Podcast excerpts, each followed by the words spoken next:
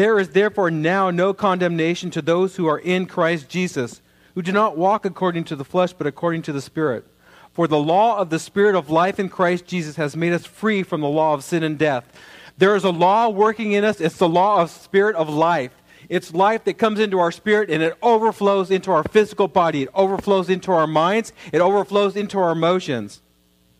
Verse 3 says, For what the law could not do in that it was weak through the flesh, God did by sending his own Son in the likeness of sinful flesh, and on account of sin, he condemned sin in the flesh, that the righteous requirement of the law might be fulfilled in us who do not walk according to the flesh, but according to the Spirit. For those who live according to the flesh set their minds on the things of the flesh, but those who live according to the Spirit, the things of the Spirit. For to be carnally minded is death, but to be spiritually minded is life and peace. I want to read verse 7 out of the Amplified. The carnal mind is enmity against God, for it is not subject to the law of God, nor indeed can be. So then, those who are in the flesh cannot please God. Verse 8 says, So then, those who are in the flesh cannot please God.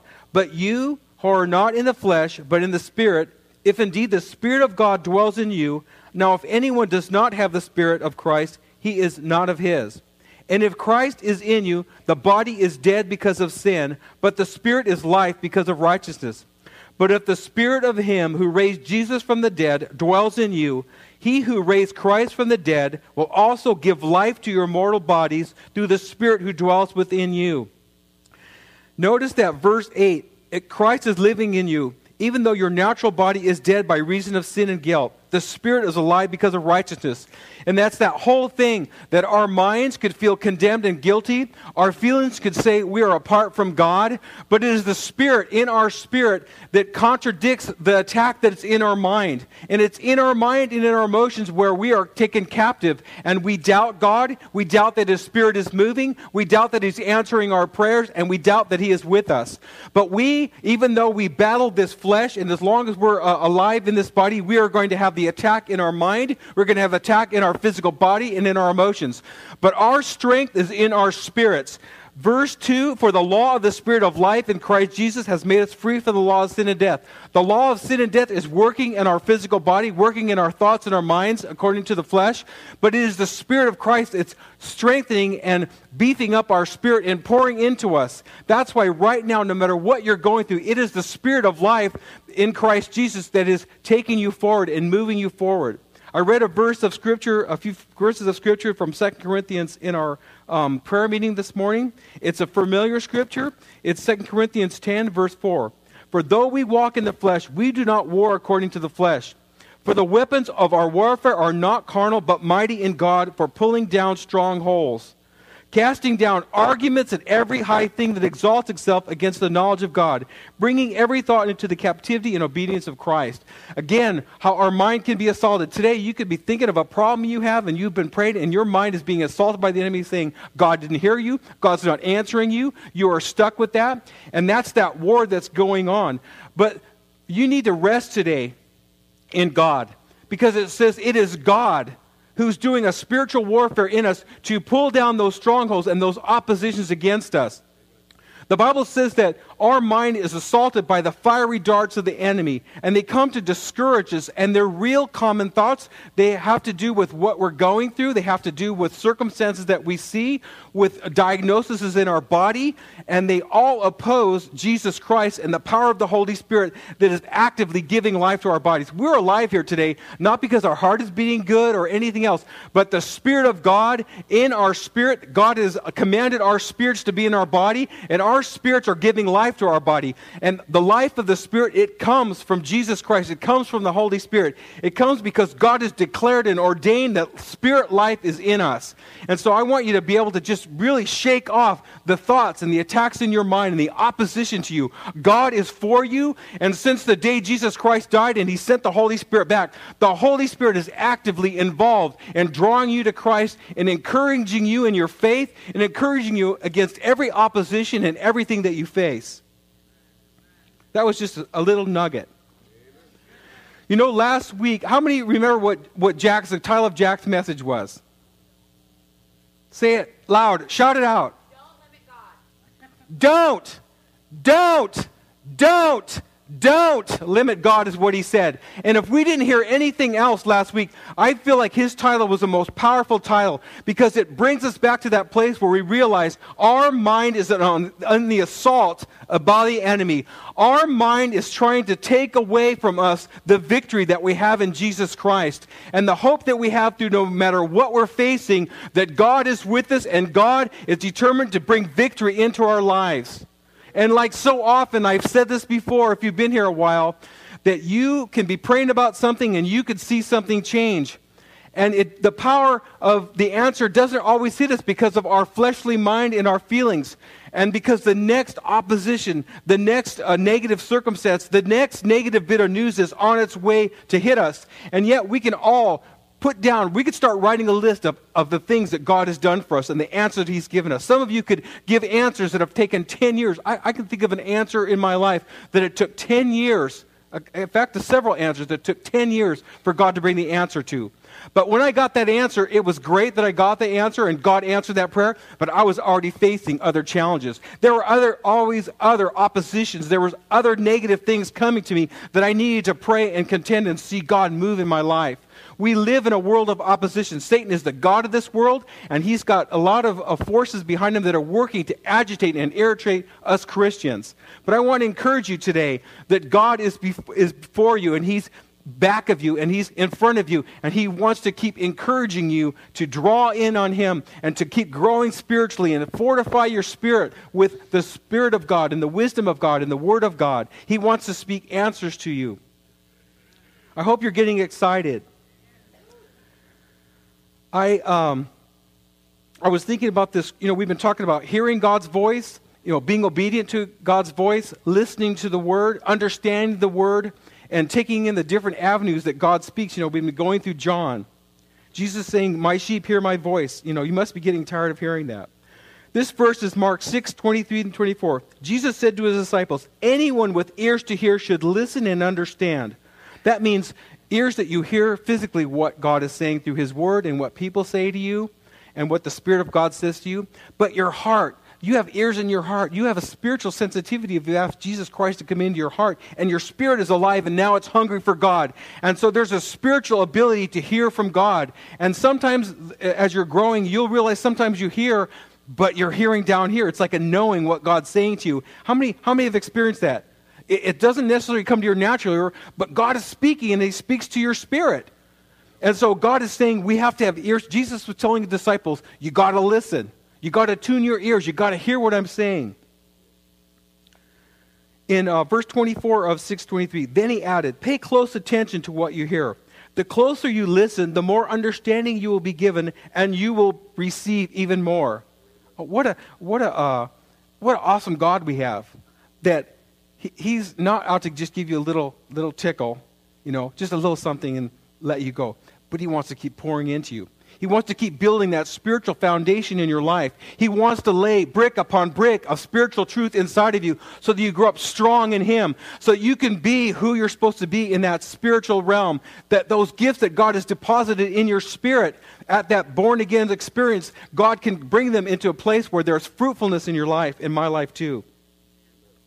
There are coded messages in preaching.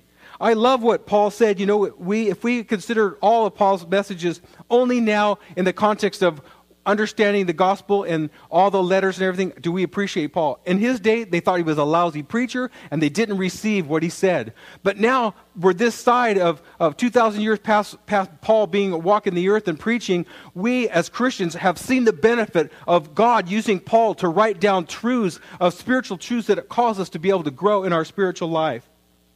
But Paul said in 1 Corinthians 1 8, it is through the foolishness, to, it is foolishness to the natural man, the gospel it's foolishness to those who are perishing, but to those who are being saved, it is the power of God to salvation. That means God is continually transforming our lives through the messages of the gospel and through the, the preachers that preach to you. Like I'm preaching you, to you today.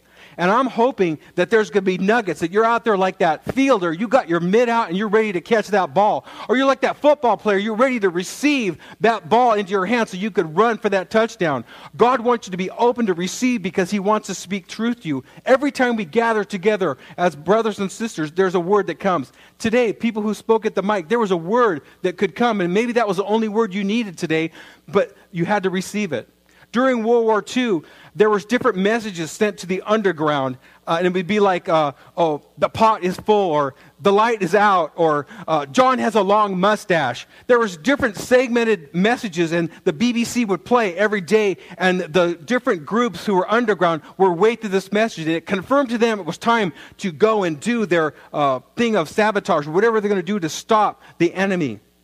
Well, there's coded messages when I preach. There's coded messages when the Holy Spirit is, is out to, to speak to you. And He has a message for every person here. I, I pray, we pray, uh, and our intercessors pray that people, when they come to church, will hear what God has for them today. There's a nugget for you. There's a coded message the Holy Spirit wants to deposit in your heart today because it's a spiritual building God is doing you. He wants to encourage you. He wants to encourage your faith. He wants to build your confidence in Jesus Christ. He wants to build your confidence in trusting the Holy Spirit and allowing the Holy Spirit to move through you.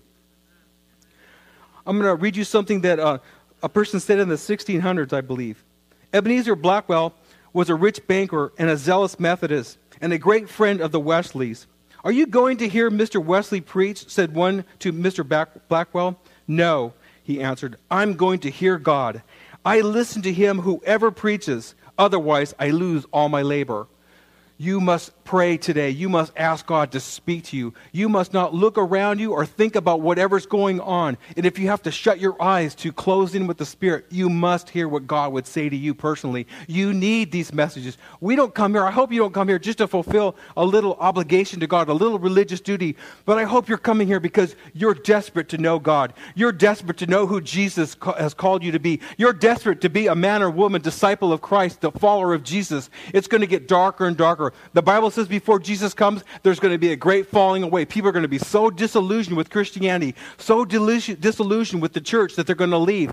But I tell you, God is even now, He's calling people to be followers of Him so that when people start leaving, when people no longer want to come and gather in church, when they no longer want to hear the Word of God, you, wherever you're going to gather, maybe it's in your home or two or three people, you are going to cons- consistently pray and seek God and let God strengthen you each day of, of the life that God is going to give you to live.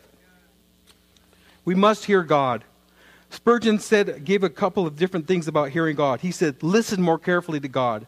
He said, hear what the Word of God is saying and listen to what the Spirit says to your heart.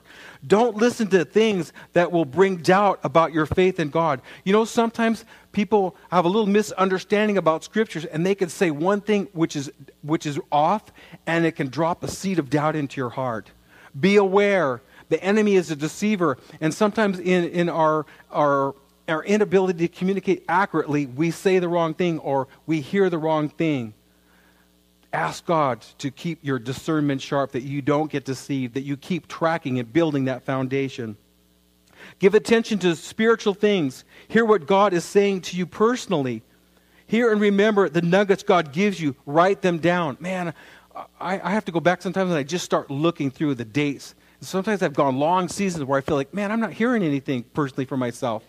But oh, when you look back, sometimes it's just going back and, and reviewing what God has said to you. You can encourage yourself just by realizing, man, God's been tracking with me. He's been talking to me. He's been, he's been laying nuggets down in my heart.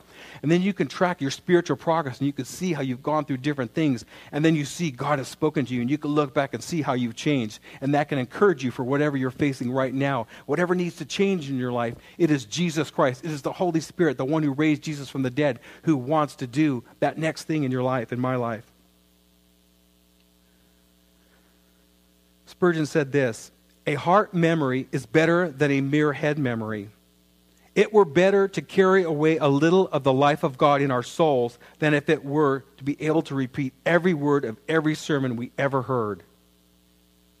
He also said, Some can be content to hear all pleasant things as the promises and the mercies of God, but judgments and reproofs, threats and checks, they cannot. Oh, let's be open to hear even corrections. Let's be open to hear rebukes. Boy, when I read the, the, the seven letters to the churches in Revelations, I, I, pray. Last, last week when I was walking to church, I was praying, Oh God, oh God, let Hillside not be a church that someday you're going to rebuke. God, rebuke me now, change me now. God, change us now if, if we're not walking in truth. If we're walking in a place that's cold and it's not obedient to you, God, judge us now. I don't want to get up there and then you start reading something to me and I, and I come under this place where I've lost and, I, and I've become ineffective because I wasn't tracking with the truth and what you were saying to me. Okay, we're, again, don't, don't, don't, don't, don't limit God. I don't know about you, but that I had to sit on that this week. I had to meditate on that. And then, you guys excuse me because most of you know who, me, know who I am. But uh, I, I came from, you know, my father had post traumatic from world, fighting in World War II, and the effects of that in our family, I've just, this last year, have really begun to recognize. And I realized I didn't have a whole lot of uh, motivation in my life you know, I told you before, we janitored, uh, and I was janitoring from a young kid at church. And, and when I, my first job was I had my own church to janitor. We janitored four churches at one time in high school. My last three years of high school, we were janitoring three churches a, a week, uh, and it was helping make do our income. But in that place, I, I learned how to call on God because I was regularly going to church. And so when I was in the house of God, just vacuuming rugs or sweeping floors, I'd be praying. And I really believe this is part of my, uh, my um, seminary training. It's just praying and talking to God. But I was thinking, I just started tracking God. How have I limited you? And a lot of times we can limit God just with our self image about ourselves. And I had a pretty low, so low self image of myself, you know, just being in a, in a depressed house and, and living uh, in that place and not having very many expectations. And so when I got out of high school in 1970, I started working at an aerospace company as a janitor. And I started tracking something, though. For five and a quarter years, I worked as a janitor. Then something began to change in me. I started asking for something. In fact, I started looking for another job outside of my company. And when that started, when that change started happening in me, God, I felt like God, in my just simplicity of following Him, He started showing me that He was changing. He was changing the limitations I had put on myself. And I got this job opportunity at work and I, I went into materials and I, I worked in a company store. And um, I mean, I, I, got a day job as a utility person. And I was there two weeks and I remember uh, praying, God, I, I, don't want to be uh, disrespectful, but you know, I've been a janitor my whole life. For five and a quarter years, I was a night janitor. And is it possible? You know, here I am sweeping this floor and I was sweeping the garage. Uh, at, at, our company, and I said, "Could you just give me an opportunity?" As soon as I finished that prayer, my, my boss, my new boss, came in and says, "Hey, Bruce, we want you to see in the office at 10 o'clock." I thought, "Oh, what did I do wrong?" They said, Bruce, you have been so faithful in our maintenance department over the years, and you've just started this job, but we want to give you an opportunity to go into materials and get a better job with more pay. I started out grade 11. I was making $3.23 an hour. I didn't have much expectation, but God began to move the limits off me. I was in materials for a year and a half. Then I went to Sunnyvale. I took over shipping and receiving in company stores. And in the process of six months, I became lead man, and I was lead man over all shipping, receiving in the, our Sunnyvale plant. And even in that time, you know, there was more and more. God was stirring more and more desires in me. I wanted to get into transportation. I, I got an opportunity to move into transportation. I, I moved again. I moved into a, a, grade seven pay, and I started driving. I was there for a couple years, and I wanted to be a transport operator. I got my commercial driver's license. God moved me into a grade six pay. And um, God just kept moving my, my pay scale down, and I, I just kept getting uh, moved. I tell you, if you're following God, God, there's no limits in God. There's no limits. And even in your ignorance and your inability to, to know who you are or even have dreams or vision, I think of you young people. Uh, there's, there's so many things going down, even with a college education today. There, there seems like there's, the doors are shut. But I tell you, God. There's no limits. Don't limit him, even in your circumstances. Don't limit him in your understanding. Just keep serving him and following him and worshiping him. He's going to open doors. In this time, when the doors are shut, God is going to open doors. God is going to make a way for you. There is a future. There is a hope. No matter what the economists say, no matter what the politicians say, God's economy and God's kingdom is not limited by this world. And I say there's a spirit of discouragement because we know what's happening tomorrow. Our, our leaders and stuff are saying, oh, 212 is going to be even worse. Even some of the religious people are pro- prophesying gloom and doom. I tell you, our hope is in Jesus Christ. And we cannot live in gloom and doom. We cannot live in the negative prophetic about tomorrow. Jesus himself said, do not worry about tomorrow because tomorrow is going to take care of the things of itself. There's enough evil happening tomorrow. But if you dwell on it, it's going to limit your faith. It's going to limit your belief that God is, has something for me, even in the middle of, of uh, neglect and poverty. You have to believe and trust that God is going to meet your needs every day, no matter what, what it is. Or relationships. Maybe you've been burnt in relationship. Don't rush out into another relationship. Wait on God. Wait on God for that person. If you've been betrayed, someone else, Satan has another betrayer that he's going to send your way.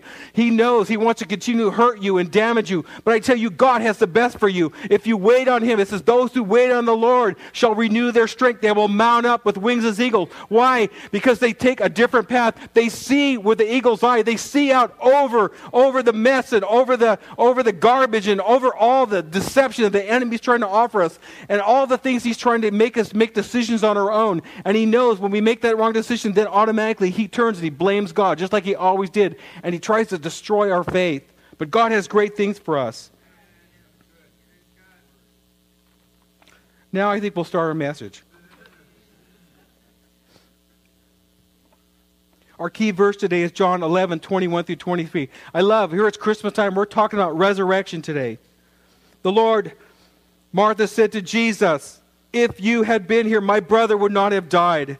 But I know that even now, God will give you whatever you ask. What an incredible statement of faith. Her brother is dead. And she makes this, this proclamation because she knows who Jesus is. You have to know who Jesus is today in your situation, in whatever you're facing, whatever has died in your life, whatever opposition you're facing. You have to have that same faith, and it's been given to us. When you ask Jesus Christ to come into your heart, a measure of faith has been given to you. It's that same measure of faith that Mary and Martha had. Oh Lord, if you'd been here, my brother would have died. Nevertheless, nevertheless, I know whatever you ask God, He's going to give it to you. We're going to start John 11 starting with verse 1. Now a certain man was sick, Lazarus of Bethany, the town of Mary and her sister Martha. It was that Mary who had anointed the Lord with fragrant oil and wiped his feet with her hair, whose brother Lazarus was sick. You could always check the story out too in uh, Matthew 26 7. It talks about this experience that Mary had Obviously, Mary had this incredible heart. God had been drawing her. And so when she comes to Jesus and she pours that oil and she wipes her hair, there's such a brokenness of her heart that represented in that oil. There was such a need to connect with her Jesus. Who knows what brokenness? The Bible doesn't say what brokenness she had experienced in her life, but she came to that place where she found the Messiah. She, she found her Lord. She found that place that only Jesus could fill. And it connected her spirit to his spirit. It connected her soul hunger with, with the soul hunger he could fill and here she is just pouring out her heart. And automatically, there's a deep connection with her and Jesus.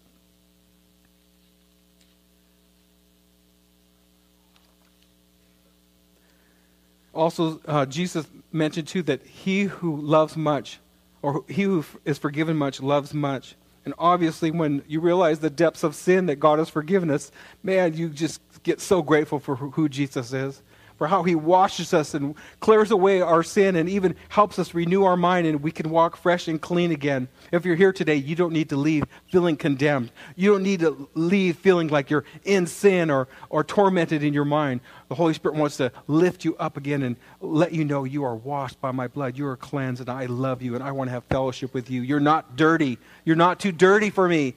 And if you have areas that you feel like need to be cleansed and changed, it is the Holy Spirit will, which will transform your life.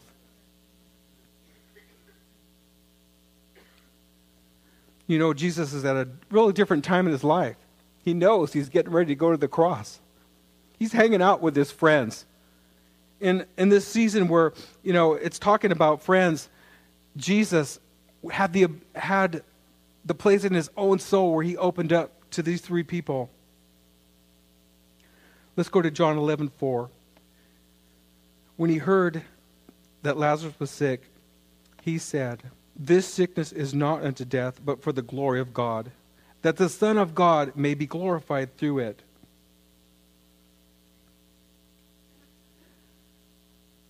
I think of um, John 9, when we read John 9, 1 through 5, the story of the blind man.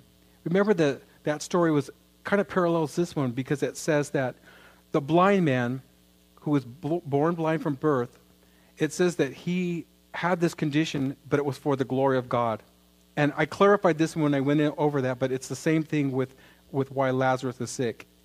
It's not saying, that word is not saying that Lazarus, God made Lazarus die, or he made the blind man uh, blind so that he could give glory the fact that Satan comes to kill, steal, and destroy sickness and disease was operating. The death process has been operating since Genesis. When God warned them in the day they ate the fruit that death would come, He warned them. They opened the door with death when they, when they disobeyed God and ate that forbidden fruit. In their quest for knowledge, they died. They, brought, they died spiritually and they brought physical death, and we've been, we've been dealing with it since day one. But Jesus is about to do a miracle for Lazarus. He's about to show his power over death and everything death represents. And he's talking about the glory of God. And how many times in our lives do we see glimpses of God's glory because of the answers and the things that God does for us, because of the processes of death and destruction that we go through, whether it's relationships or, or physical death? And I know there's enough people in, in, in this church that have lost someone tragically, horribly, and how death is an incredible sting. But God here comes today, just like He came back then, to bring a spirit of encouragement on us. That no matter what we go through, no matter what losses we face, that God is going to bring us out of that loss. God is going to bring us, he, we're going to go through the valley of the shadow of death, and we're going to come out of the valley of the shadow of death, and there's going to be joy that's returned to God's people. That God is a God who comforts us in these times when we go through these things.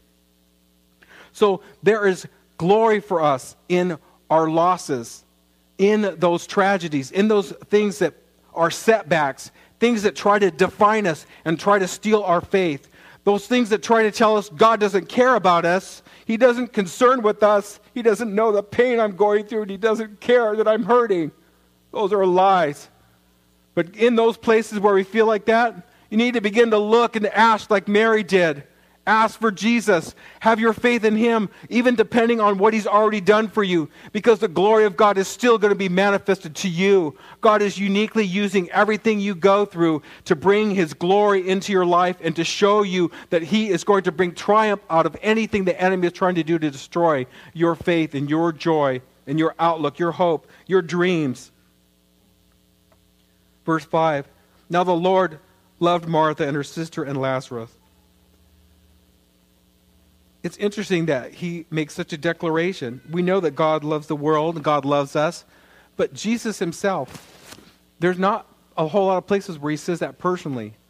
It says that that, that guy who, um, the rich young ruler who had the opportunity to become a follower and he walked off, and when he turned away, Jesus said, it said, Behold how he loved him. In this place, he calls Lazarus a friend. And it's something so much uh, deeper uh, than, than we really understand because Jesus, in his humanness, he connected with Lazarus and, Le- and Mary and Martha. Verse 6 says So when he, Jesus, heard that Lazarus was sick, he stayed two more days in the place where he was. Wow, it could get us thinking why didn't he respond? There was something about Jesus. Remember, he's all God and he knows everything. And remember when he was calling his disciples, remember he saw Nathanael prophetically before he ever talked to him, and he had seen him under this tree. And when he met Nathanael, and he called him, he, he recalled that he had seen him under the tree. And actually, I guess it clicked with Nathanael where, yeah, I was under that tree. And it showed that he had those prophetic, all knowing um, capabilities like God. And so Jesus knew Lazarus' condition. He knew Lazarus was going to die and he's staying two more days in this place. The commentators say that really it wasn't that Jesus stayed on purpose, but they're figuring the time it took for the, the one who were bringing the message to come and find Jesus, that in that day's travel and Jesus getting there, that it was already, Lazarus was already dead. Like as soon as the messengers were on their way, Lazarus probably died. And so Jesus knows all this that's going on. But he's working a plan. What are you facing right now? God is working a plan for you. God is working something in your life. I can remember being so depressed, getting out of high school, really wanting to get a job. And I remember those six years, I mean, those six months of just looking for a job, closing doors, getting applying, applying, going out almost every day, applying, everywhere, applying, applying. And when I got hired, I remember that call. It was just after Thanksgiving in, in um, November of 1970. I remember they said, "Come on in." And in fact, the place I went in for that, were, that I went in for an interview, I remember when I went there, I remember walking out the door and saying, "They're never going to call me," because I had gone through so many interviews and I'd, I had so many doors slammed in my face. When I walked out of this place, I said, "They're never going to call me." Again, my natural thinking. Here it is, you know, six months later, when I almost like say, "God, where else can I apply?" They call me. I went for my interview. I got hired.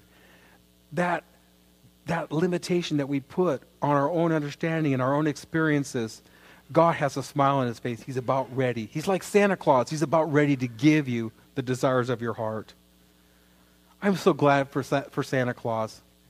Really, it's that image of Jesus wanting to give you the desires of your heart. Him knowing your heart more than ever, more than anyone else, and knowing what's going to fulfill, what's going to really satisfy it. Jesus emphasizing again of his love for friends in uh, verse 7. Then after this, Jesus said to his disciples, Let us go to Judea. The disciples said to him, Rabbi, lately the Jews sought to stone you, and are you going there again? Jesus answered, Are there not twelve hours in a day? If anyone walks in the day, he does not stumble, because he sees the light of this world. You know that light of the world? You know what that was? Jesus is uh, ordained three and a half years of ministry, that was the day. That was the daylight for him. He was walking in that. The night that was coming was his crucifixion, where he would stop his work. But if anyone walks in the night, he stumbles because the light is not in him.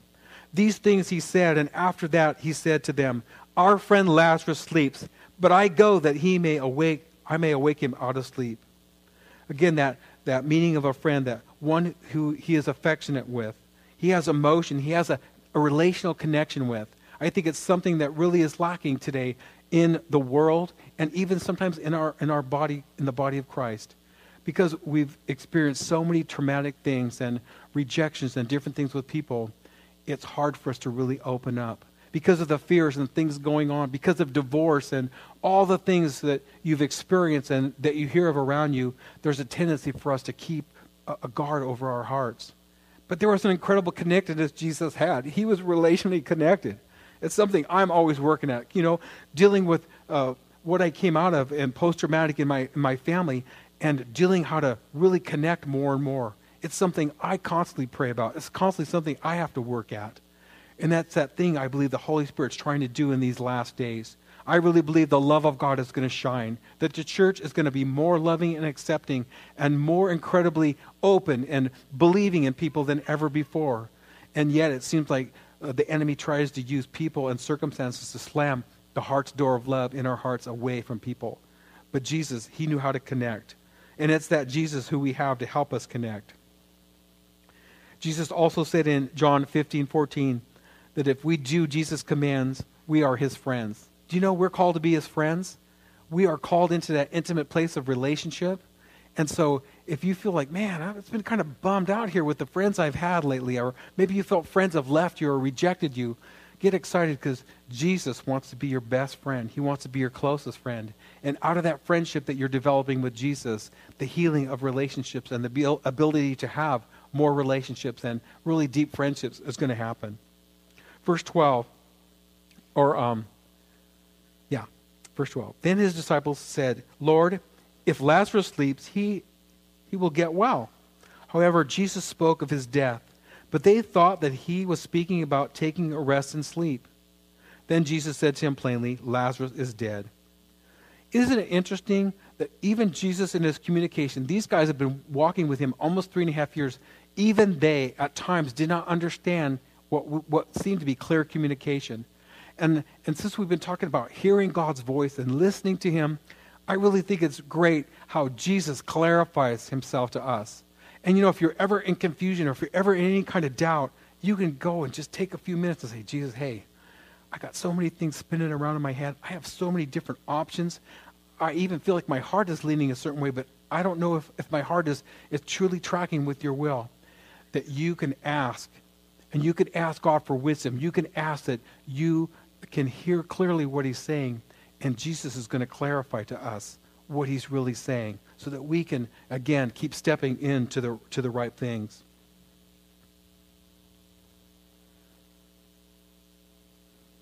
In verse 15, I am glad for your sakes that I was not there, that you may believe.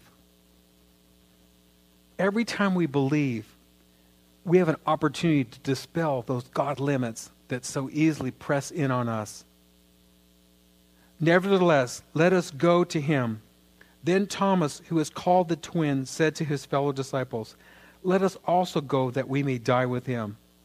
Here we get an, an, an insight to Thomas's incredible personality. You might say, Thomas was dense. Duh. You know, he's not getting it. And he's the one later when everyone sees Jesus and they're all knowing he's rose from the dead. Thomas goes, Hey, unless I can put my finger in, in his side and you know, see the, the nail holes in his hands, I'm not going to believe. So you see uh, that Thomas is just really right there, and Jesus has to say, Okay, Thomas, he's dead. You know, Lazarus is dead. And it's so awesome that Jesus, like, I don't know about you, but sometimes you get like a little bit uh, like short with people around you who aren't hearing what you say. Do you roll your eyes? Uh, do you go, duh? You know, I do all that stuff, you know.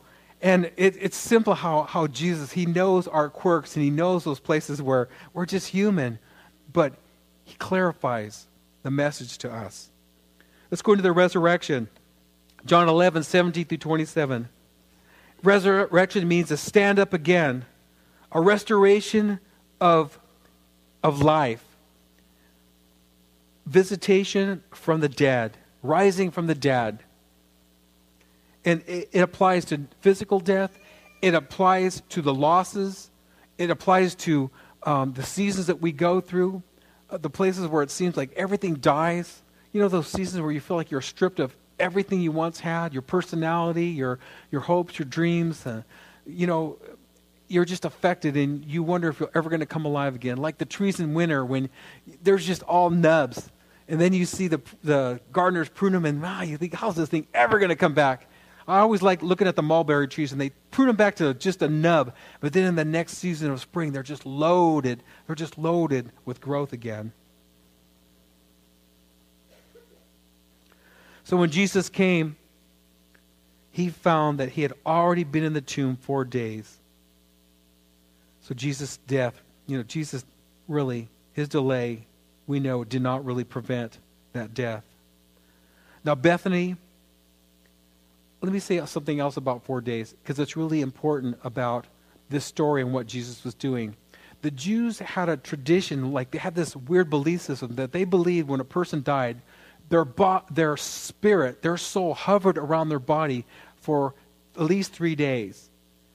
And then finding there was, you know, nothing it could come back into, it would go off.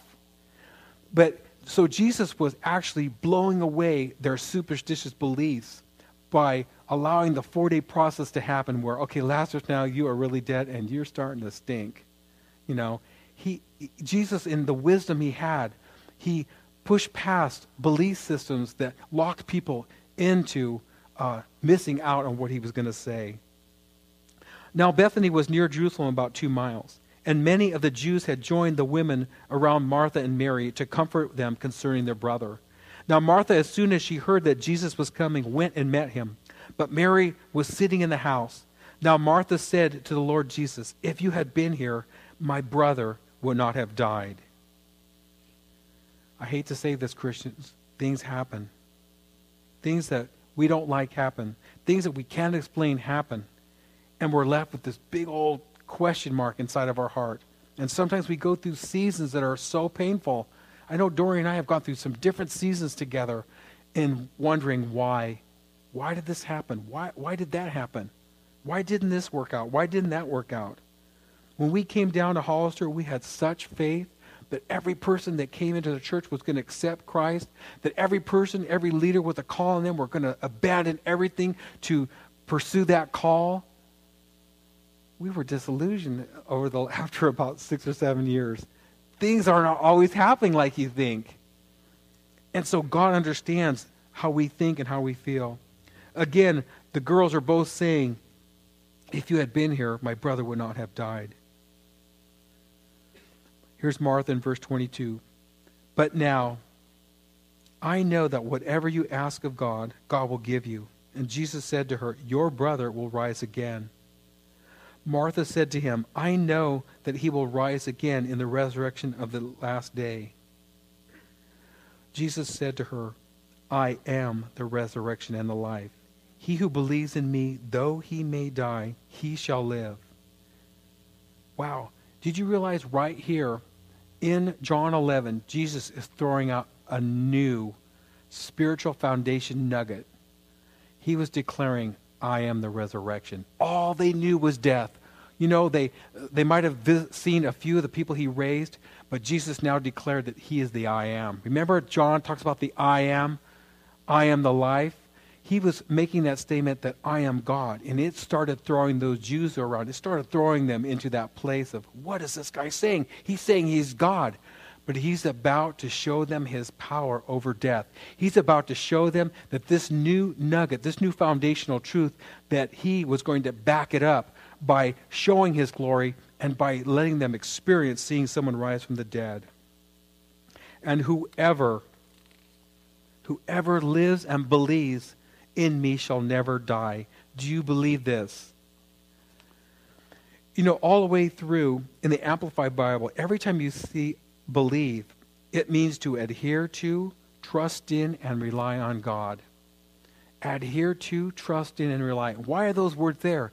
Because our natural mind is subject to doubting. It's connected to this world. It's anti faith. It's anti God. It's anti prayer. If I could tell you guys, those of you who are married, if you will start praying with your spouse, you will see a dynamic change in your life, in your family, in your marriage, in the things that you face. The Bible says in Peter that when a husband and wife come in agreement in prayer and pray, that there's something that's magnified in their prayer that breaks through and, and brings answers. You young people, you people who are single, if you will find someone you can trust and begin to pray about those things that are concerning with you, you will see the miracles and the glory of God. God wants to get things to you, but He has a, a delivery system, and prayer is a big delivery system, and you see it even uh, worked out in, in these scriptures that we're reading. Whoever lives and believes in me shall never die. Do you believe this? She said to him, Yes, Lord, I believe that you are the Christ, the Son of God, who has come into the world. He is the Emmanuel, God with us. He is the Word in John 1 made flesh. Do you have some deaths in your life? Have some things died? Stop looking at whatever has died. That's a limit. Look at what's life. And maybe Jesus is the only one in faith you can lift your eyes to. Start looking at him. I think there comes a place in our life when we have to stop looking at death because it's just death and it's not going to change. But we need to start looking to who has life, and it's the Holy Spirit, it's Jesus who's living in us, who's revealing truth to us and bringing new life to us every day. Ask for life. Ask God to let you see future possibilities. Are you dead? If you're not then dead, I'm assuming no one's dead here today. You need to get excited. Resurrection is for you. The Holy Spirit is here today for our resurrection. John 11, 28. And when she had said these things, she went her way and secretly called Mary, her sister, saying, The teacher has come and is calling for you. As soon as she heard that, she arose quickly and came to him. Think of it. And there was something, Mary already had this connection with Jesus. Jesus is here, boom, forget this mourning thing, forget the death thing, I'm heading for Jesus.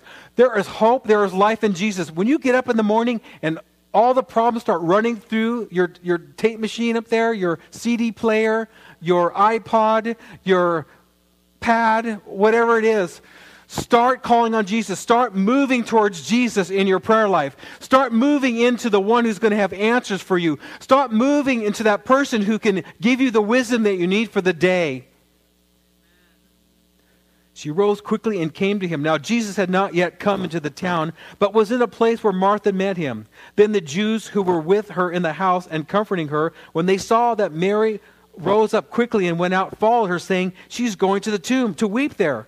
Then, when Mary came where Jesus was and saw him, she fell down at his feet, saying to him, Sounds like a repeat here, doesn't it? Lord, if you had been here, my brother would not have died.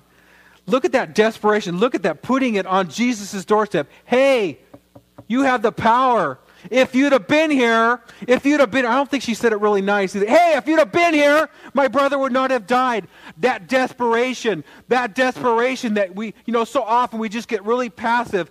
But when do we get desperate? When do we begin to cry out to God? When do we get in God's face? And, you know, and I'm not talking about being disrespectful, but somehow we need to shake off sometimes our unbelief and our anger and our disappointment in God. And, and in that place of meeting God face to face, even if He's not going to change something, He changes our attitude. He changes our pointing of the finger at Him. But there's something that happens when we get out of our niceness and we start calling on God. We cry out to God.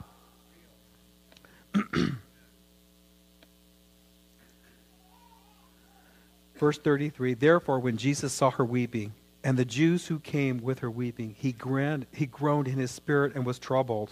You know, people are always trying to figure out what was he doing. We know he was going to raise Lazarus, so he wasn't all weepy over him. I think he groaned because people had such unbelief. he had done so many miracles. And again, he's trying to go past our human thinking. We're so connected in this life, we're not thinking spiritually. And I can see him growing. Oh, brother. You ever grown when you're with your family and they're not getting it? He groaned in the spirit. He was troubled. He knows he's going to go to the cross, he's going to die. And I'm sure even the attack against his mind is all this. I'm sure the enemy is saying, Is this really worth it? Look at, they're not buying in. They don't believe you. You know, and that agony of all he's paying for, all that he's done, all the demonstration he, he showed them, and he's going to go to the cross and die for them. And I'm thinking he's saying, won't they grasp it? You know those times he got mad at his disciples toward the end where they weren't using the faith that he'd given them. And he got mad. He got mad at them because they weren't grasping it. He knew his time was getting shorter and shorter. And so the desperateness in his spirit was won't they grab hold? Won't they grab hold to what faith can do? And he said to them, Where have you laid him? They said to him, Lord, come and see. Jesus wept. Matthew Henry wrote, Here was Martha's house, a house where the fear of God was and on which his blessings rested, yet made a house of mourning. Grace will keep sorrow from the heart, not from the house. In this world, Jesus said, we're going to have tribulations. We're going to have those setbacks. We're going to have deaths hit us at times when we don't expect it. But our heart is to be preserved in the process and protected in the process that we would hope again that again, grief and loss and mourning would be lifted off of our soul and our experience. Verse 36 Then the Jews said, See how he loved him? And some of them said, Could not this man who opened the eyes of the blind also have kept this man from dying? Verse 38 Then Jesus again groaned in himself. He came to the tomb. It was a grave, and a stone lay against it. Jesus said, Take away the stone. Okay, here Jesus is moving. I, am thinking they know Jesus, they love Jesus. I'm thinking, are they tracking yet? Are they tracking with this? Martha, the sister of him who was dead, said to him, Lord, by this time there is stench, for he has been dead four days. Again, Martha, with all this call to believe and faith, again, she's thinking, he stinks. He's been dead. Jesus said to her, Did I not say to you that if you would believe, you would see the glory of God? Then they took away the stones from the place where the dead man was laying. And here's a prayer Jesus starts praying Jesus lifted up his eyes and said, Father, I thank you that you have heard me. And I know that you always hear me, but because of the people who stand by, I said this, that they may believe that you sent me. Now, when he had said these things, he cried out with a loud voice, Lazarus, come forth. Matthew Henry wrote, Promise salvations, though they always come surely, yet often come slowly. God is going to answer. Will you stand with me?